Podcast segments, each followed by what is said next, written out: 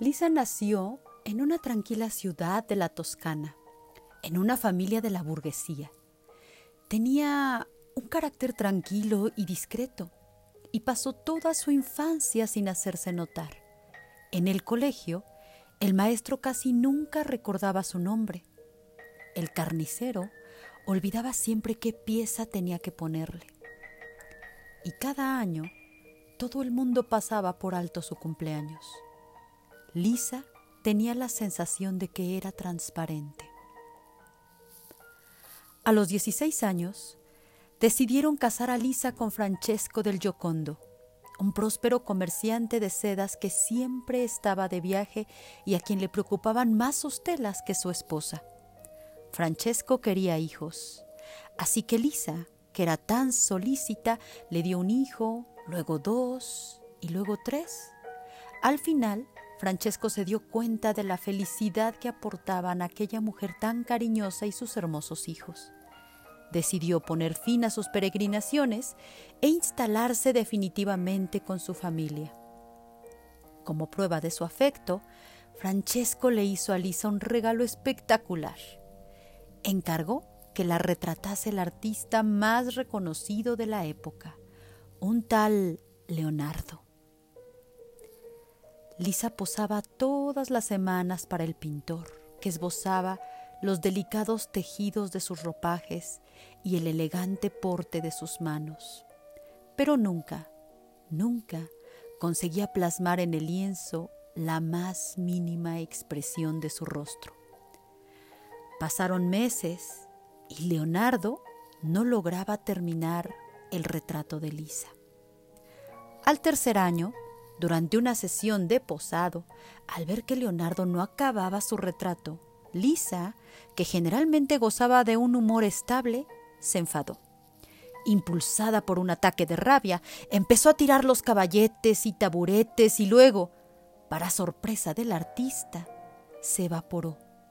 Y como por arte de magia, su retrato apareció en el lienzo. El resultado era estremecedor y la increíble sonrisa de aquel retrato supuso el mayor éxito de Leonardo que guardó celosamente el secreto de su técnica. No fue capaz de volver a reproducir un rostro tan lleno de misterio y tan cambiante como el de Lisa. Al poco tiempo, Leonardo se fue de Italia y se mudó a Francia con el retrato de Lisa debajo del brazo. Allí lo recibió el rey mecenas Francisco Leonardo, que nunca se había separado de Lisa a su muerte legó el cuadro al monarca, pues con los años se hicieron grandes amigos. El cuadro se exhibió en todos los palacios de Francia. Ningún monarca, desde Luis XIV hasta Napoleón, podía resistirse a su belleza. Lisa estaba orgullosa de ser tan admirada por la alta sociedad, pero poco a poco fue perdiendo la compañía de reyes y reinas y acabaron alojándola en un ala del museo donde venían a saludarla admiradores de todos los rincones del mundo, hasta que conoció a un cristalero llamado Vincenzo.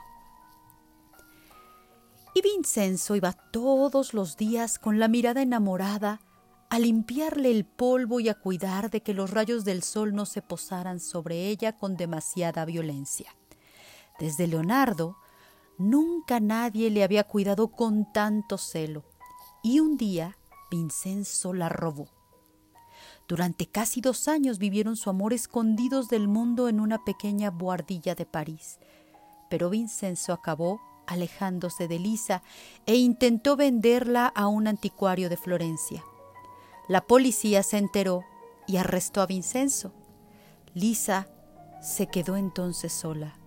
Para olvidar su pena, decidió viajar. Nueva York, Moscú, Tokio. Su vuelta al mundo la hizo tan famosa que la ofrecieron a una sala diseñada especialmente para ella, iluminada con luz cenital, en el museo más grande del mundo y actualmente un gran número de personas acuden todos los días a admirar su enigmática sonrisa.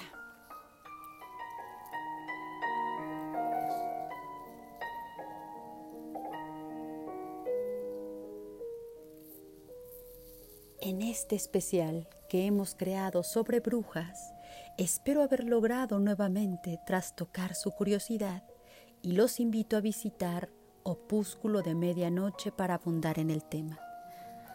Soy Alma Leirda y espero contar con su compañía en una historia próxima sobre